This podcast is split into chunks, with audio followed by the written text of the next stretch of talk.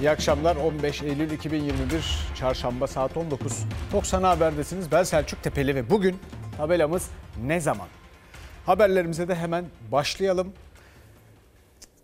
Bir koronavirüsü tablosuna, Covid-19 salgını tablosuna bakalım.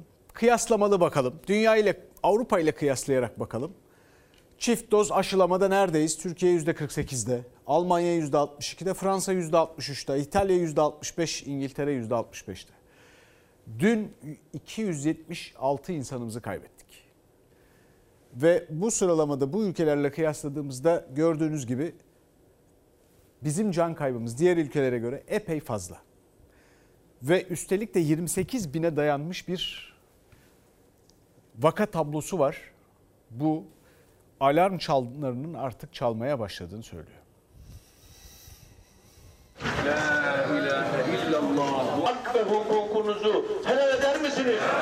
Aşısız bir 17 milyonumuz var. Avrupa'nın birçok ülkesinden nüfus olarak kalabalık bir aşısız grubumuz var. Bir de 6 milyon gibi iki doz aşı olmuş yani Sinovac olmuş ama üçüncü doz vakti geldiği halde hala olmamış yaşlı bir grubumuz var. Bunların içinden de ister istemez yoğun bakım hastaları ve ölümler çıkacak. Son 24 saatte hayatını kaybeden aşısızlardan biri de Sakarya'da görev yapan Doktor Hasan Feyzi Katıözlü. 50 yaşındaydı, aşı olmamıştı.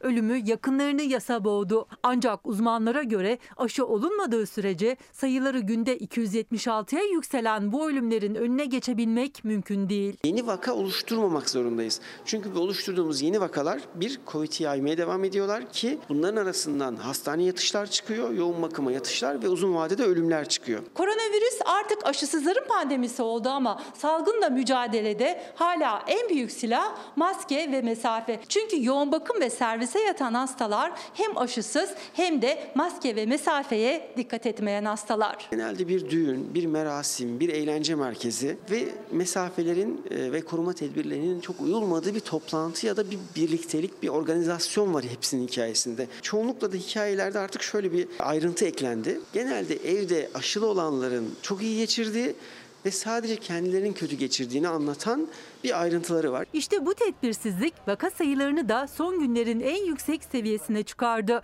28 bine dayandı vakalar. Türkiye günlük vakada Avrupa'daki ülkelerin çok üstünde. Aşılanmada ise geride. Yaygın aşılama yapan ülkelerin durumları ortada. Yeni vakalar çıksa bile ölüm rakamlarını iyi baskıladılar. Örneğin İngiltere vaka sayısı 26 binin üstünde ama vefat sayısı 185. Türkiye'deki can kaybı ise çok daha fazla. Üstelik İngiltere maskeyi yeniden zorunlu hale getirmek gibi B planını devreye sokmaya hazırlanıyor. Türkiye'de ise tedbir yok. Biz geçen dalganın rakamlarına bakarsak bu kadar tedbire, bu kadar sıkı denetime ve kısıtlamaya rağmen 65 binleri gördüysek şu an bu rahatlıkla ve delta varyantı da eklenmişken eğer aşının gücü olmasaydı biz şu an çok rahat günlük 120 bin, 130 binlerin üzerinde vaka görürdük ve bu servis ve yoğun bakım yatakları bize yetmezdi. Aşının etkisi bu kadar net. Aşılanmayanlara yönelik tek uygulama ise PCR zorunluluğu. Milli Eğitim Bakanlığı kapsamı genişletti. Öğretmenlere uygulanan haftada iki test zorunluluğunu özel kurslara ve yurtlara da getirdi. Ancak test sayılarına bakıldığında öğretmenlerin de bu zorunluluğa uymadığı biliniyor. Bir grubumuz var ısrarla PCR olmaya geliyor ama PCR uygulamamız başladığından beri aslında aşı olan talebimiz de arttı. Bu yeni yeni genelgeler filan bunlar önemli ama bunların uygulanması da önemli. Sadece bunları çıkartmakla ve ilgili yerlere göndermekle iş bitmiyor. Şimdi bir servis haberimiz var ki birkaç gün önce tekrar e, e, bahsetmiştik bu servis meselesinden. Okullar açıldı. Yüz yüze eğitimde ikinci hafta. Fakat hala çocuğunu bir servise yerleştiremeyen, servis bulamayan veliler var. Servisçilerin kendileri de şikayetçi durumdan bir yandan. Çünkü onlar da e, fiyatlar, ücretler yüksek ama biz kazanmıyoruz. Bizden komisyon alanlar var. Bazı okullar bu türden iddialar dile getiriyorlar. Dolayısıyla şimdi bir servis sorunumuz var. Adeta servis kara borsa. Servis sorunu yaşıyorum bütün gün sabahtan akşama kadar burada beklemek zorundayım. Benim oturduğum yere e, öğrenci bulamıyorlar. Bulamayınca o tarafa doğru hani e, kurtarmıyor diye gitmek istemiyorlar. Çalıştığım için işim de şu anda bayağı zora girdi. Servisler pahalı şu an veremedim yani. Kendim gelip gidiyorum. Okul değiştiren oldu. Çünkü çok kısa bir mesafeye 650-700 lira talepte bulundular. Servislerle ilgili çok sıkıntılar var. O sıkıntılarla yüzleşmek zorunda kaldı veliler okulların başlamasıyla. Kimi servis bulamıyor, kimi artan servis ücretlerini ödeyemediği için çocuğunu toplu taşımayla okula getirip götürüyor. Servis krizi büyürken veliler gibi servis firmaları ve servis şoförleri de dertli. Onların sıkıntısı da araç azlığı. Bayağı bir sıkıntıdayız. Ben ömrümde ben 25 yıldır bu işi yaparım. Ben ömrümde böyle bir şey görmedim. Pandemi zamanında servis çeken arkadaşlarımızın gerek işsiz kalmaları gerek başka bir işe yönelmeleri açısından 19 bin 20 bin civarında satılmış bir servis aracı var. Eğitim öğretim dönemi açıldığında yerine araç alamadıklarından dolayı şu anda müthiş bir sancı var. Yüz yüze eğitimde ikinci haftanın da ortası geldi ama servis sorunu çözülemedi. Servis ya bulunamıyor ya da ücretler çok pahalı. En kısa mesafe 312 lira, en uzak mesafe ise 748 lira. Öğrencinin devlet okuluna gitmesi masrafının olmadığı anlamına gelmiyor. Ben kendim gelip alıyorum. Servis ücretlerini düşündüğünüz zaman kesinlikle zor. Maliyeti göze alan da çocuğunu yazdıracak servis bulamıyor. Çünkü uzaktan eğitim nedeniyle iş yapamayan pek çok servisçi borçları nedeniyle araçlarını sattı. Firmalar da eksik araçla karşıladı eğitim yılını. Pandemi öncesine göre okul servislerinin ciddi bir kısmı artık yollarda değil. Çünkü araçlar satıldı, şoförler işlerini bırakmak zorunda kaldı. Şimdi ise servis sayısı ihtiyaç duyulanın altında. Bu da servis krizinin en önemli nedenlerinden biri olarak gösteriliyor. Birçok firma 65 yaş sınırından dolayı da şoför bulmakta zorlanıyor. Bir diğer etken de zor durumda olan servisçilerden satın alınan plakalar. Bazı galeriler servis plakalarını satın alıp ellerindeki plakaları okul açılınca 6 kat fazla fiyata satıyor. Bu da hem ücretlerin artmasına hem de velilerin servis bulamamasına neden oluyor. Bu pazarın e, elinde bulunanları galericiler. Burada simsarlar var. İşin içinden çıkamayan esnafın kartını ucuza alıyorlar, pahalıya satıyorlar. İnsanlar kartını satıyorlar, arabası elinde kalıyor. E, arabası elinde kaldığı zaman, kart olmadığı zaman da taşımacılık yapamıyor. Bu da araç kıtlığını meydana getiriyor. Okul servis firmaları, servis şoförleri, veliler aslında herkes dertli. Veliler özellikle çocukları için bu krizin bir an önce çözülmesini istiyor. Servislerle ilgili e, maddi anlamda kısa mesafe ile uzun mesafe arasında bir oyun mu oynanıyor? Başka bir e, şey mi var işin içerisinde? Küçükçekmece'den Bakırköy'e geliyorum. Servise neden vermediniz? Yani ücreti çok fazla olduğu için veremedim. Ne kadar istediler size? Yani 750-800 lira arasında bir şey istiyor. İşte hükümet olmak, devlet imkanlarını kullanmak ve ekonomiyi rayından çıkmaması için kontrol altında tutmak, hakem olmak, bütün bunları düzenlemek, bu tür gelişmeleri öngörmeyi ve bu gelişmeler olduğunda da buna mukayyet olmayı gerektirir. Şimdi orada bir kaos var ve nasıl çözülecek bakalım. İnsanların hayatını zorlaştıran hatta eğitimi zorlaştıran bir durum bu. Eğitimi zorlaştıran bir başka durumun haberine geçeceğiz şimdi. İzmir Buca'ya gideceğiz. Salgının ortasında barakalarda eğitim. İlkokul, ortaokul, lise hepsi var. Milli Eğitim Bakanı her şeye hazırız. Tedbirleri aldık ama hiçbir şey yok. Lisede niye eğitim görsün bizim ilkokul birlerimiz? Şu an koşuşturma içinde küçücük bir okula ortaokul, lise, ilk öğretimi sığdırmaya çalışıyorlar. Ve şu okula bakın hala uzatıyorlar. Ve bakın bitiş tarihine bir yılda bitirecekler. Bütün yaz inşaata başlamadılar. Uzaktan eğitim döneminde de yaz tatili boyunca da yıkılan okulun yenisi yapılamadı. İzmir Buca'da ilkokul, ortaokul, lise öğrencileri aynı binada eğitim görüyor. Koronavirüs tehdidine rağmen sosyal mesafe yok. Üstelik 2021 Türkiye'sinde binaya sığmayan en küçük öğrenciler barakada ders yapıyor. Tuvaletlerse lise binasında. Çocuk küçük ama yetişkinlerin tuvaletine kullanıyor. Yani şu duvardaki tuvaletler oluyor ya erkeklerin kullandığı. Onlarla oynuyorlar mesela. Birinci sınıfların elleri lavaboya yetişmiyor. O çocuk ellerini nasıl yıkayacak? Yıkayamıyor zaten mikrop kapacak oradan. Üç farklı tabela tek bir bina. Bu okulda hem ilkokul hem lise hem ortaokul öğrencileri eğitim alıyor. Tek binada eğitimin olmasının nedeni yan tarafta bulunan ilkokul ve ortaokul binasının yıkılmış olması. Öğrenciler lise binasına taşındı. Hal böyle olunca da pandemi koşullarına riayet etmek pek de mümkün olmuyor. Zaten sınıf mevcutları da olması gerekenden daha fazla. Bu salgın ortamında aslında daha sıkı önlemler alınabilirdi. Buca'da aynı bahçe içindeki Müşerref Mahmut Tınas İlkokulu ve Ortaokulu'na ait iki bina hasarlı oldukları gerekçesiyle yıkıldı. O dönem pandemi nedeniyle yüz yüze eğitime de ara verilmişti. Kış geçti, yaz tatili bitti, yüz yüze eğitim başladı ama inşaat tamamlanamadı. Yıkılan okulun inşaatına 2020 yılı Aralık ayında başlanmıştı. Ama inşaat bir yıl neredeyse geçmesine rağmen tamamlanamadı. Mevsimler değişti, yüz yüze eğitim başladı. Formülse, çözümse çok farklı oldu. Pandemi unutuldu, okullar birleştirildi. Üç okul birden tek çatı altında eğitim alacak. Eğer taahhüt yerine getirilir, inşaat tamamlanırsa belli ki Mayıs ayını bulacak okulun tekrar açılması. Hem ortaokulu mağdur ettiler, hem liseyi mağdur ettiler, hem ilkokulları mağdur ettiler. Şu an düşünün bir de pandemi var. Okulların birleştirilmesiyle beraber farklı farklı kademeler tek çatı altında toplandı. Hal böyle olunca da derslik sayıları yetmemeye başladı. Okulun bahçesine kurulan konteynerlarda öğrenciler eğitim görüyor. Daracık konteynerlarda sanki salgına inatmışçasına eğitim veriliyor. Salgın bir yana kış aylarında nasıl eğitim görecek öğrenciler bu da farklı bir imtihan. Liseliler giriyor, okul kirleniyor. O toz toprak, hengame. Okulda bunun arkasına temizlik yapılıyor mu? Kesinlikle yapılmıyor. Tekrar bir paspas, tekrar bir tuvaletlerin temizlenmesi, dezenfektan, o sıraların silinmesi kesinlikle öyle bir şey söz konusu değil. Lise öğrencileri çıktı henüz 5 dakika bile geçmedi. Kapılar açıldı. İlkokul ve ortaokul öğrencileri dersliklerine alınıyor. Bu pandemi sürecinde ya çocuğumu okula göndermeyeceğim ya da her şeyi göze alacağım çocuğumu ölümüne bırakacağım. Veliler süreç hızlansın, inşaat halindeki okul bir an önce tamamlansın diye hem CİMER'e yazdı hem de İl Milli Eğitim Müdürlüğü'ne. Ancak cevap alamadılar. Çaresiz okul kapısında çocuklarını bekliyorlar. Çözüm mü okulu bir an önce bitirmeleri. Şu okuldan rant sağlamaya çalışmamaları, ceplerini doldurmaya çalışmamaları.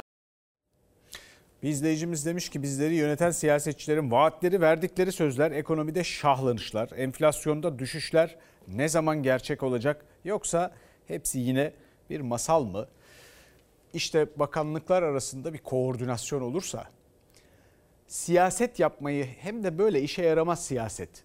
Mesela M mi olsun, M olmasın da U mu olsun Ulaştırma Bakanlığı'nın işte o metrolar, yeni metrolarla ilgili filan bunlarla vakit harcayacaklarına Milli Eğitim Bakanlığı, Ulaştırma Bakanlığı ilgili kurumlar koordinasyon halinde olursa siyaset değil de hizmetin peşine düşerlerse ki öyle olmadığı görülüyor. İşte o zaman bir ihtimal var. Siyasette bakalım bunlarla ilgili başka neler konuşuluyor, ne yapılıyor? Siyasette bir takım ittifak senaryoları var biliyorsunuz. İşte buyurun ittifak hesaplarına. Millet İttifakı ne oluyor? İyi, Onu söyle. iyi, gidiyor değil mi? Problem yok değil mi? Hayır tabii ki yok. Merak etme. Bu ülkenin önünü tıkamayacağım. İki, senin gibileri de hayal kırıklığına uğratmayacağım. İyi Parti lideri Akşener ülkenin önünü tıkamam dedi. Saadet Partisi lideri Karamollaoğlu adaylık tartışmalarında kendisini denklem dışı bıraktı. Gelecek Partisi Genel Başkanı Ahmet Davutoğlu ise görüşme kapısını herkese AK Parti'ye de açık tuttu. Şartla. Türkiye'nin bu derin sorunlarına çözüm üretmek için herkesle konuşur, işbirliği yaparız. Görüşmek ayrı şey, işbirliği ve destek ayrı şey, ittifak ayrı şey. Getirsinler temiz siyaset, alkışlarım. Sonuna kadar destek veririm. Benim adayım da Temel Karamollaoğlu'dur deyin. Hiç bilsin.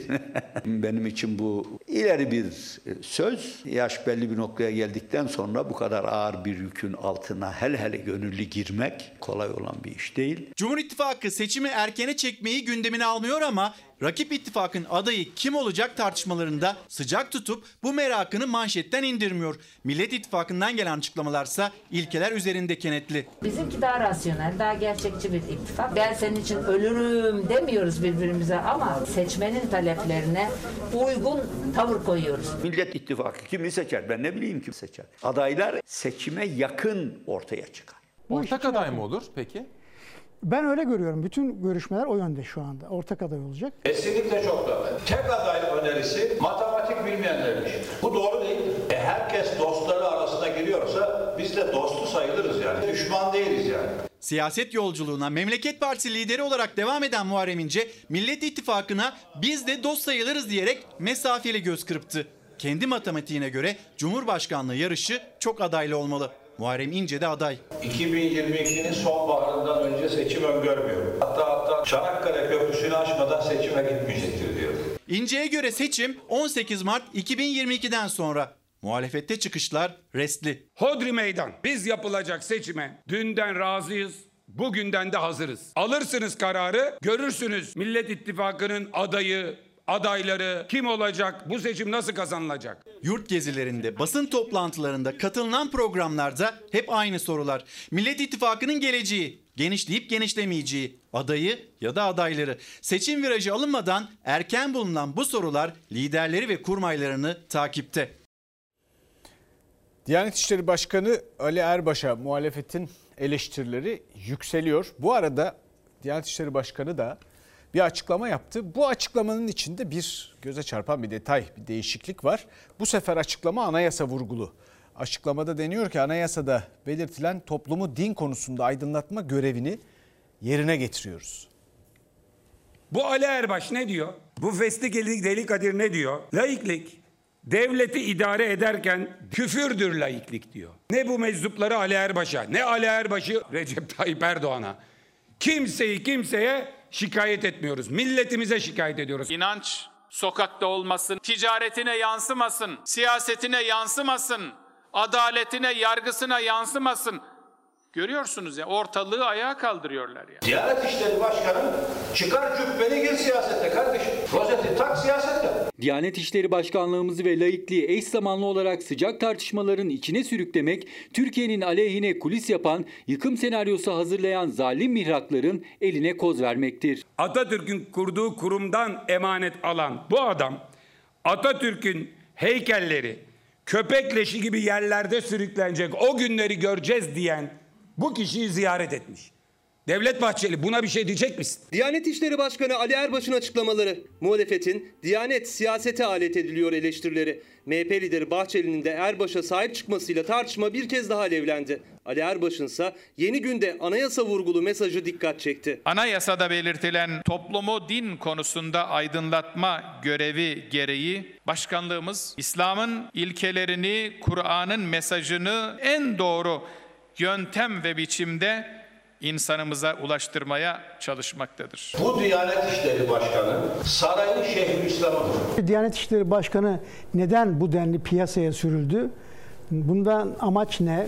Bütün bunları Diyanet İşleri Başkanı konuşurken Cumhurbaşkanı'ndan habersiz mi yapıyor konusuna bakmamız lazım. Laikliğin anayasadan çıkarılmasına destek verenler hastalıklı ve hasarlı zihniyetlerdir. MHP lideri Bahçeli laiklik ilkesi anayasadan çıkartılsın diyen eski AK Parti milletvekili Resul Tosun'a ve sözcü yazar için cenaze namazı kılınmasın diyen Mil Diyanet Sen üyelerine sert tepki göstermişti.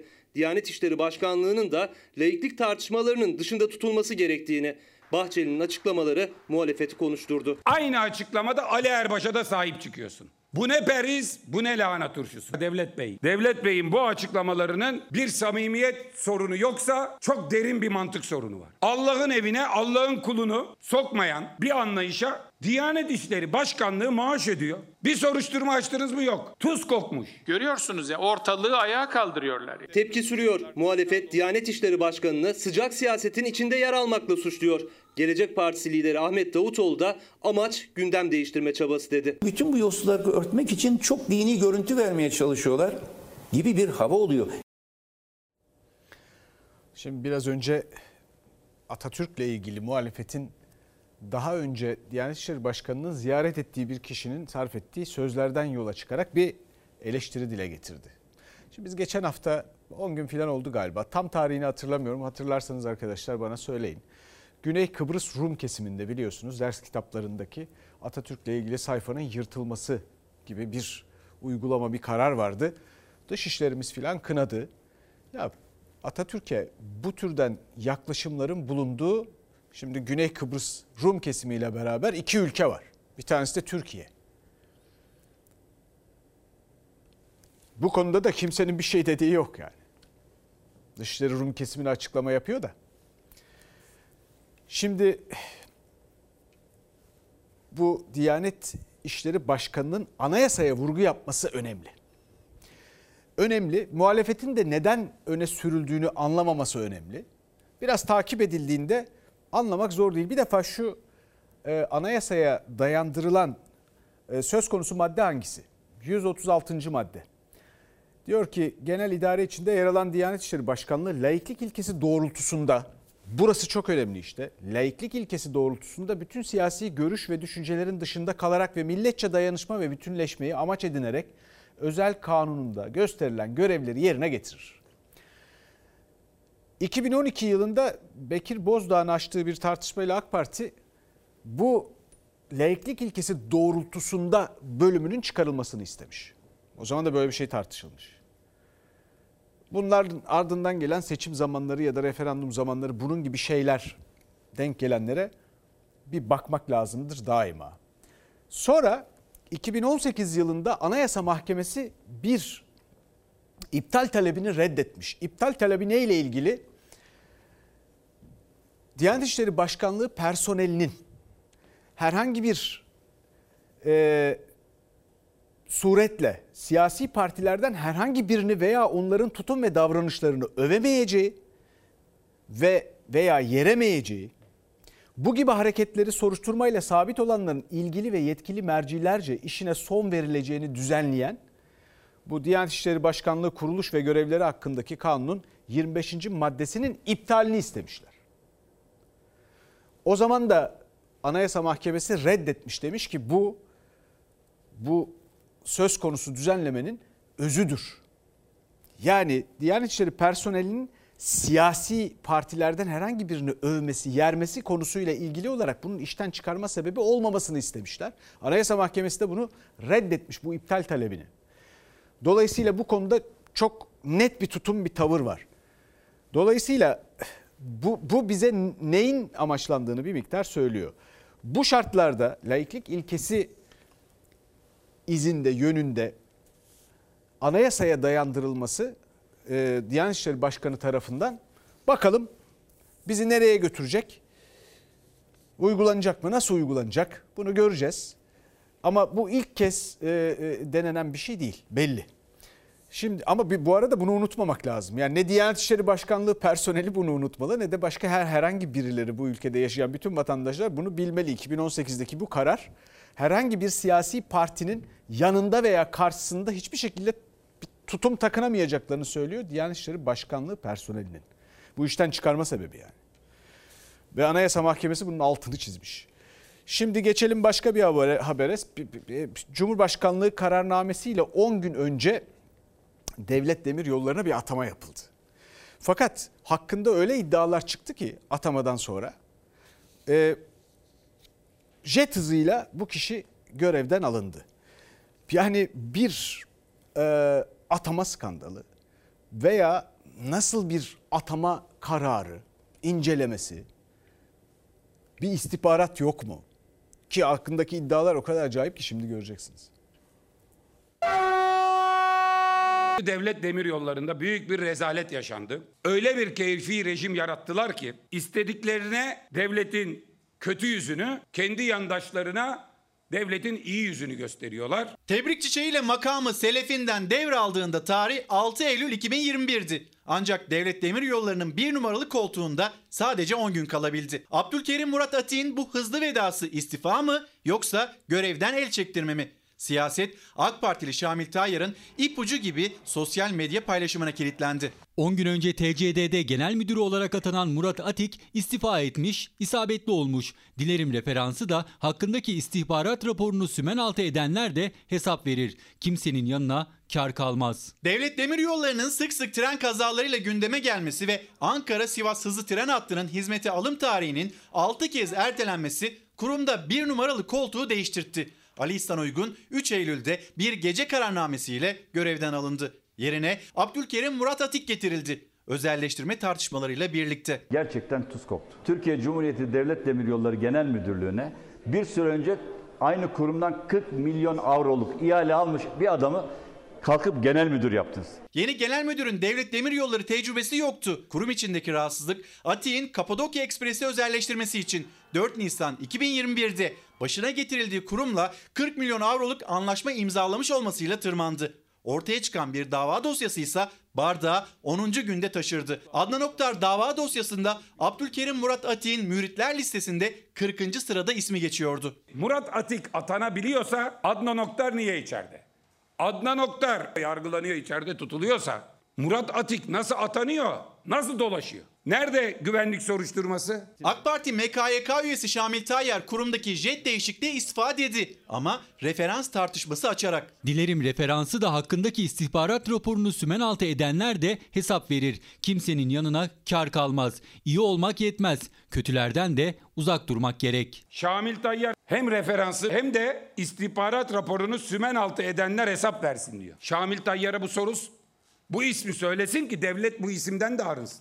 Muhalefet de sordu AK Parti'de. Yanıtsa şifreli kaldı. Tayyar'ın ifadelerinden anlaşılan Atik'in hakkında bir istihbarat raporu vardı. Ama buna rağmen Devlet Demiryolları'nın başkanı olarak atanabildi. Peki kim referans oldu? İyi kimdi, kötü kimdi? Ya bu insanlara can teslim ediliyor. Atamaya bakar mısınız?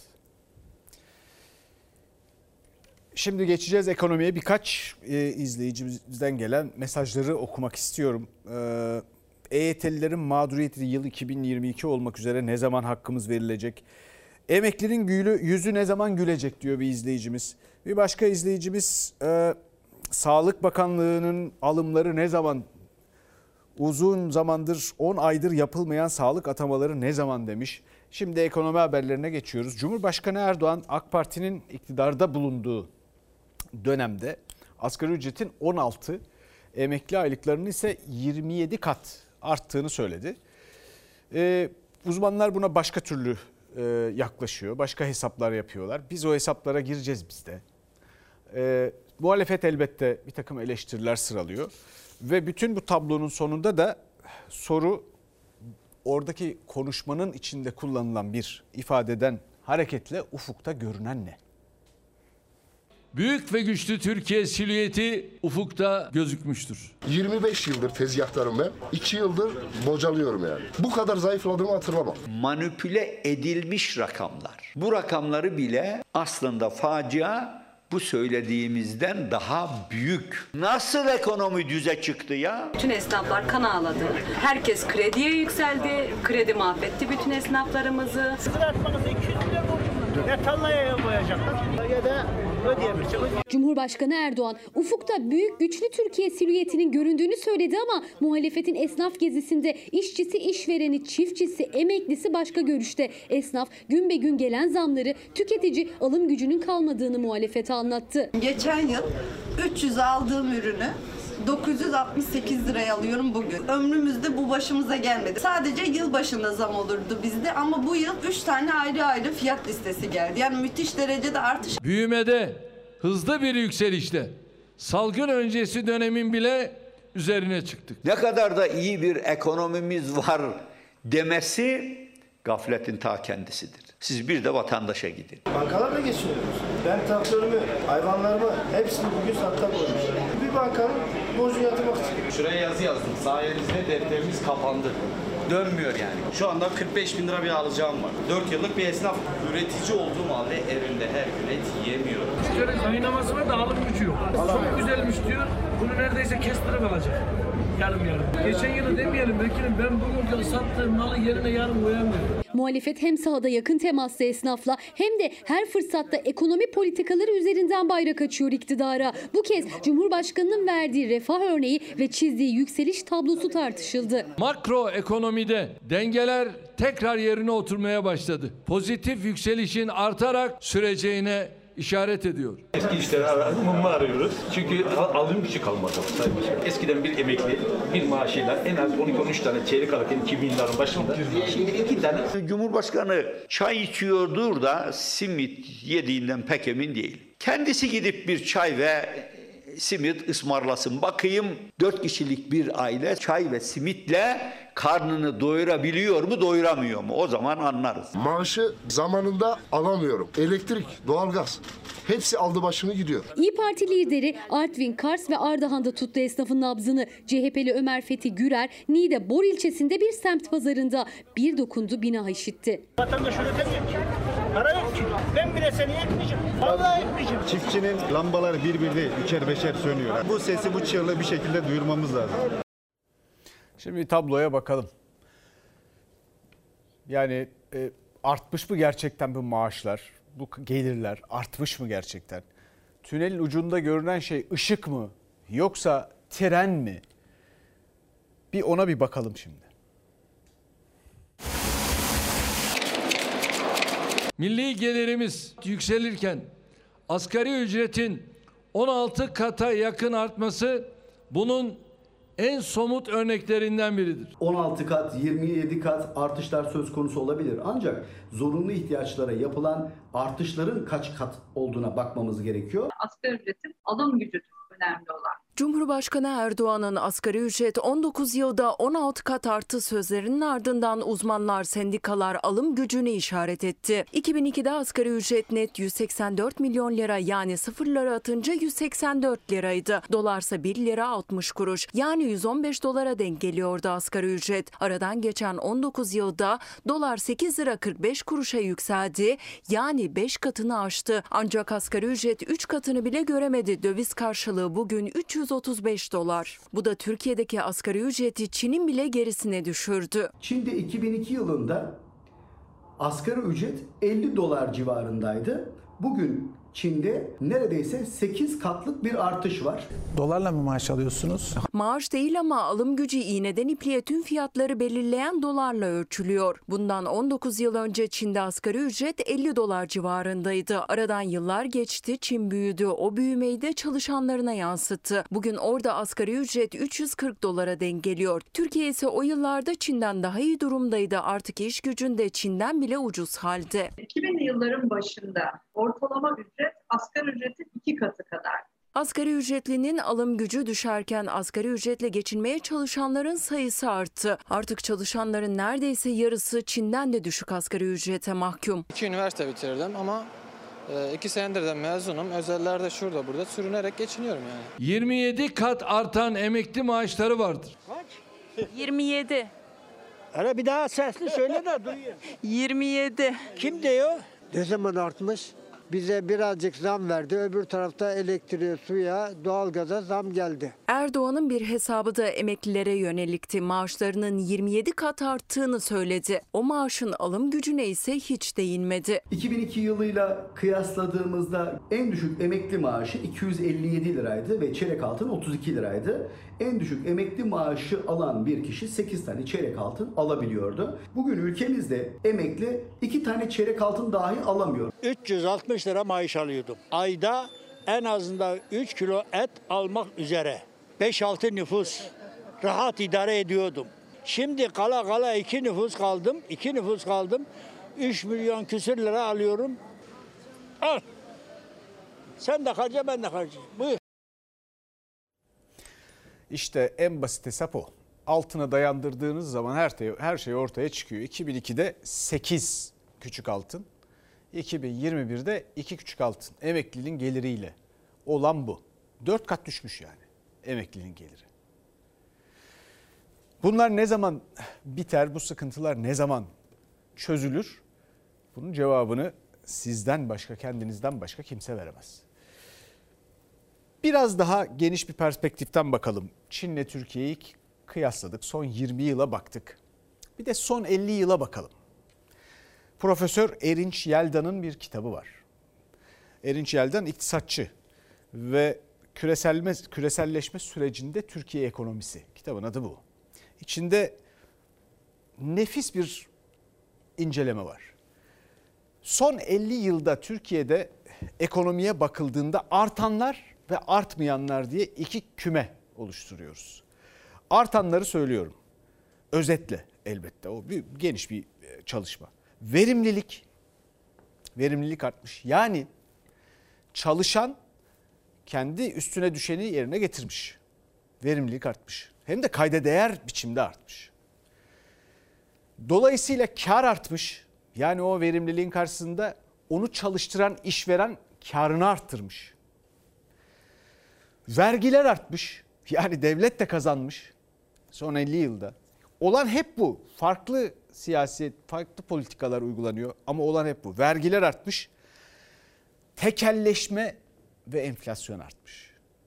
Tekelleşme ve enflasyon artmış. Onca özelleştirmeye rağmen. İlginç değil mi? Artmayanlar neler? Çalışan insanların, verimliliklerini arttıran insanların ücretleri artmamış Türkiye'de. İstihdam artmamış. 50 yıla bakıldığında.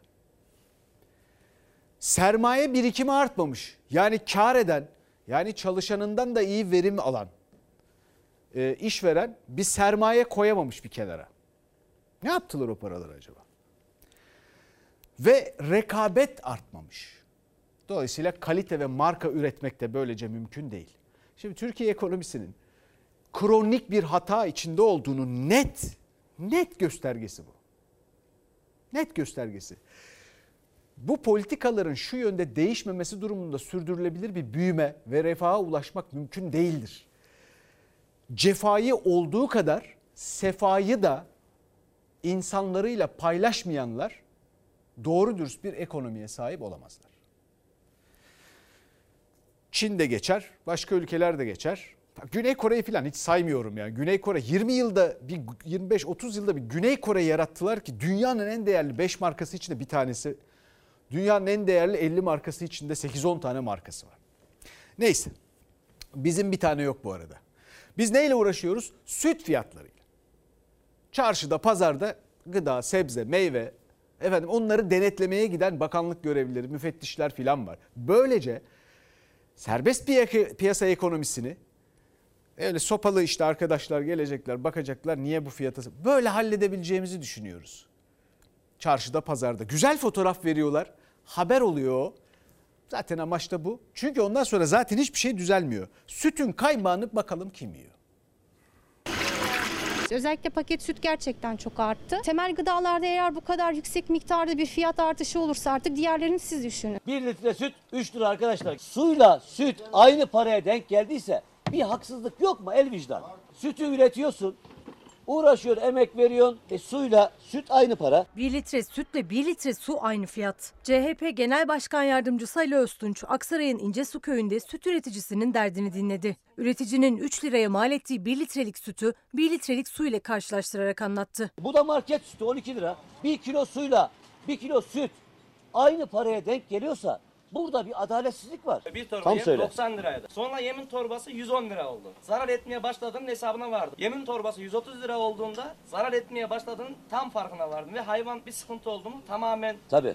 eksiye dayanmış oluyor. Şu anda yemin torbası 160 lira. Bu AK Parti'de olsa, CHP'de Kim olsa, olur, ne fark eder? MHP'de olsa bunun önüne hiç kimse geçemez. Yem fiyatlarına %60'ın üzerinde zam geldi. Gübrelere %300'e varan zamlarla raftaki fiyatı düşüremezsiniz. Devletin belirlediği 1 litre suya neredeyse eşit olan süt fiyatını arttırmamak ülkenin gıda tedariğine çok büyük sıkıntı yaratacaktır. Artık fiyat böyle olduğu sürece markaların en düşük markayı eve sokmak zorunda kalacak insanlar. Belirlenen çiğ süt fiyatı 3 lira 20 kuruş. Ancak çoğu üretici bu rakamın hatta maliyetin dahi altında satıyor sütü. Market raflarına baktığımızda ise 1 litrelik şişe sütün fiyatı 11 lira. Hemen yanındaki 1 litrelik kutu sütün fiyatı ise 8 lira 45 kuruştan satılıyor. Bazı bölgelerde bu fiyat ne yazık ki 2 lira 80 kuruşlara kadar düşüyor. 3 lira 20 kuruşluk süt fiyatının karşısında hiçbir destek alamayan çiftçinin maliyetin altında satmak zorunda bırakıldığı bir ortamda Şu anda baktığımız zaman 8 ya da 9 lira. Bu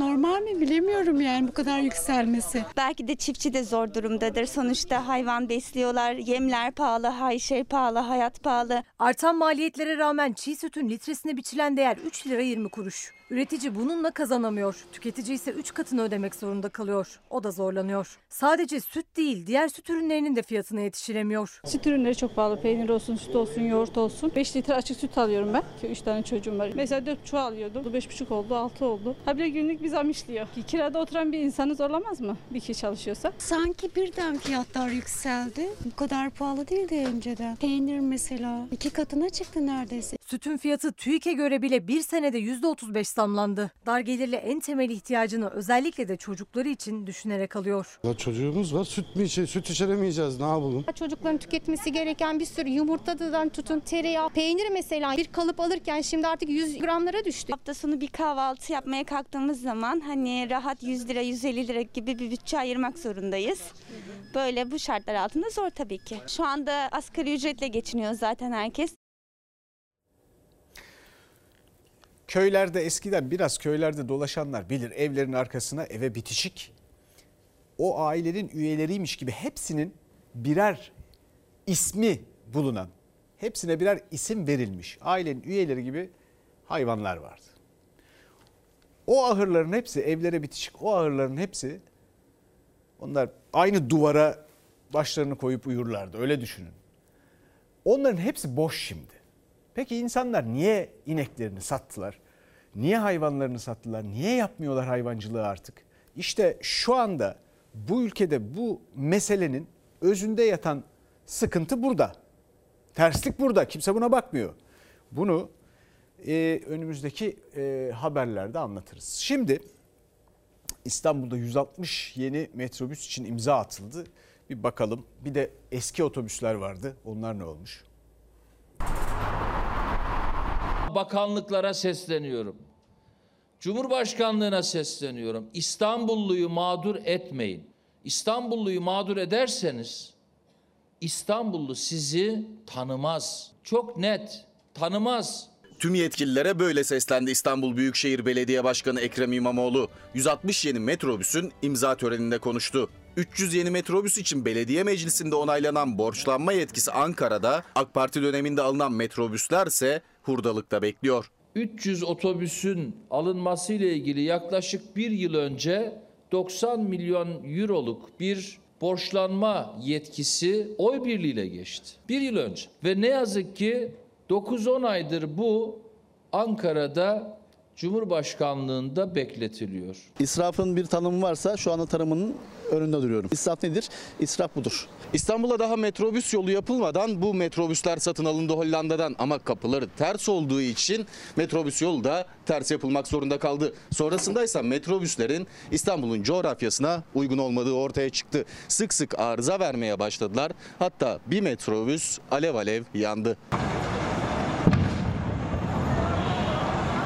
Aksarı kırıldı, e, sürekli arıza verdi, rampayı çıkmadı. Hatta biliyorsunuz bir tanesi yandı. İstanbul'un AK Parti yönetiminde alınan Hollanda yapımı o metrobüslerden sadece 25 tanesi hizmet verebiliyor. Çünkü üreten firma artık yok. Haliyle teknik destek ve yedek parçada bulunamıyor. Bu nedenle 17 tane metrobüs hurdalıkta. Bir tanesi de yanarak kullanılamaz hale geldi. İstanbul Büyükşehir Belediyesi CHP'li meclis üyesi Mesut Kösedağ'ına göre Hollanda yapımı metrobüslere rampalar dahi hesaba katılmadan yapılan yatırım israftı. Eski dönemde alınmış, 1-2 yıl kullanılmış. Ondan sonra bakmışlar ki dağılsız Hollanda'dan Yeditepe'li İstanbul'a metrobüs getirirseniz ilk rampada çöker. Türkiye'nin en pahalı hurdasına şu anda bakıyorsunuz 20 milyon euro. Zamanında tanesini 1.265 bin euroya almışız. Satın alındıkları 2006 yılında da fiyatları muadillerine göre çok yüksekti kullanılamayan metrobüslerin. Sözleşmesi yeni yapılan ve yerli üretim 160 metrobüse göre de fiyatları neredeyse iki katı. Tek körüklü otobüs alımı için 606 milyon, çift körüklü otobüs alımı içinse 558 milyon lirayla verilmiştir. Metrobüs filosuna katılacak 160 metrobüsün de uzun vadede artan ihtiyacı karşılayamayacağı düşünülüyor. Bu yüzden 300 metrobüs için daha harekete geçti İstanbul Büyükşehir Belediyesi. Ama belediyenin kullanmak istediği krediye henüz Cumhurbaşkanlığından onay çıkmadı. Siyasi çekişmeler uğruna İstanbulluların sıkıntılarını giderecek bir takım uygulamalara ve kararlara engel olunmamalı. Şimdi İstanbul Büyükşehir Belediye Başkanı Ekrem İmamoğlu'na bir kaynak önerim var. Böyle şeyler için kaynak bulmakta belediyeler zorlanıyor ya. İstanbul'da aynı zamanda Silivri'de bir çöp depolama alanı var. Tem üzerinden günde bin tane kamyon oraya çöp taşıyor. Oysa çöp depolama alanının 1500 metre, 1500 metre. Bakın 1,5 kilometre, 1500 metre yanından demiryolu geçiyor. Bunlar, bu kamyonlar ayda 30 milyon falan yakıt harcıyorlar. Ne lüzum var? Trafikte tehlike yaratıyorlar. İnsanlar yaka silkiyor. Tem, temde trafiği arttırıyorlar. Demiryoluyla götürün, tasarruf edin. Şimdi taksi denetimine bakalım efendim.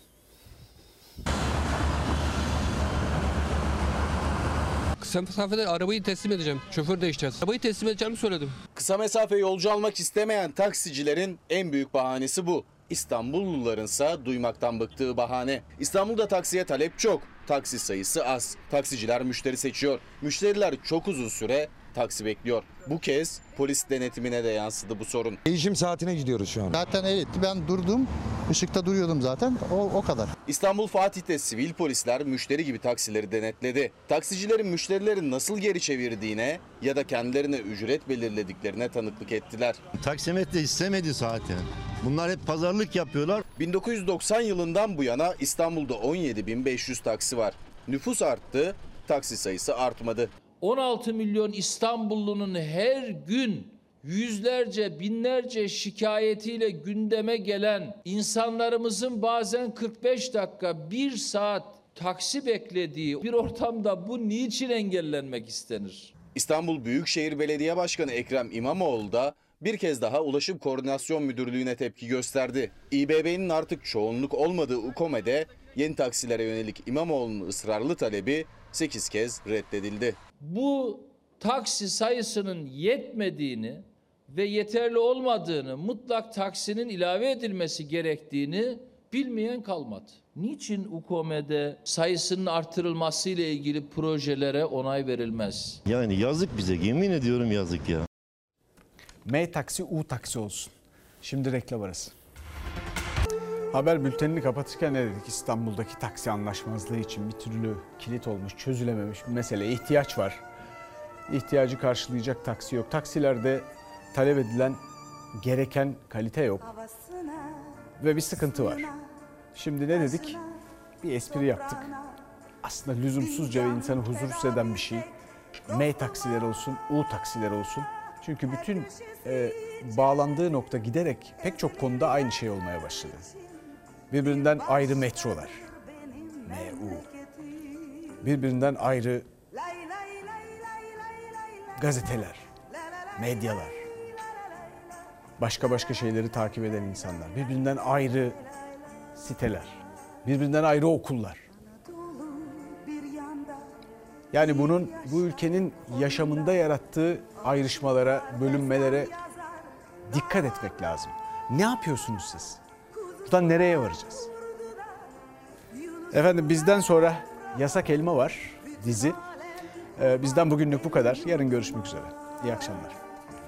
Lay lay lay lay lay lay lay la la lay lay la la lay la la lay lay lay lay lay lay lay lay la Mecnun'a Leyla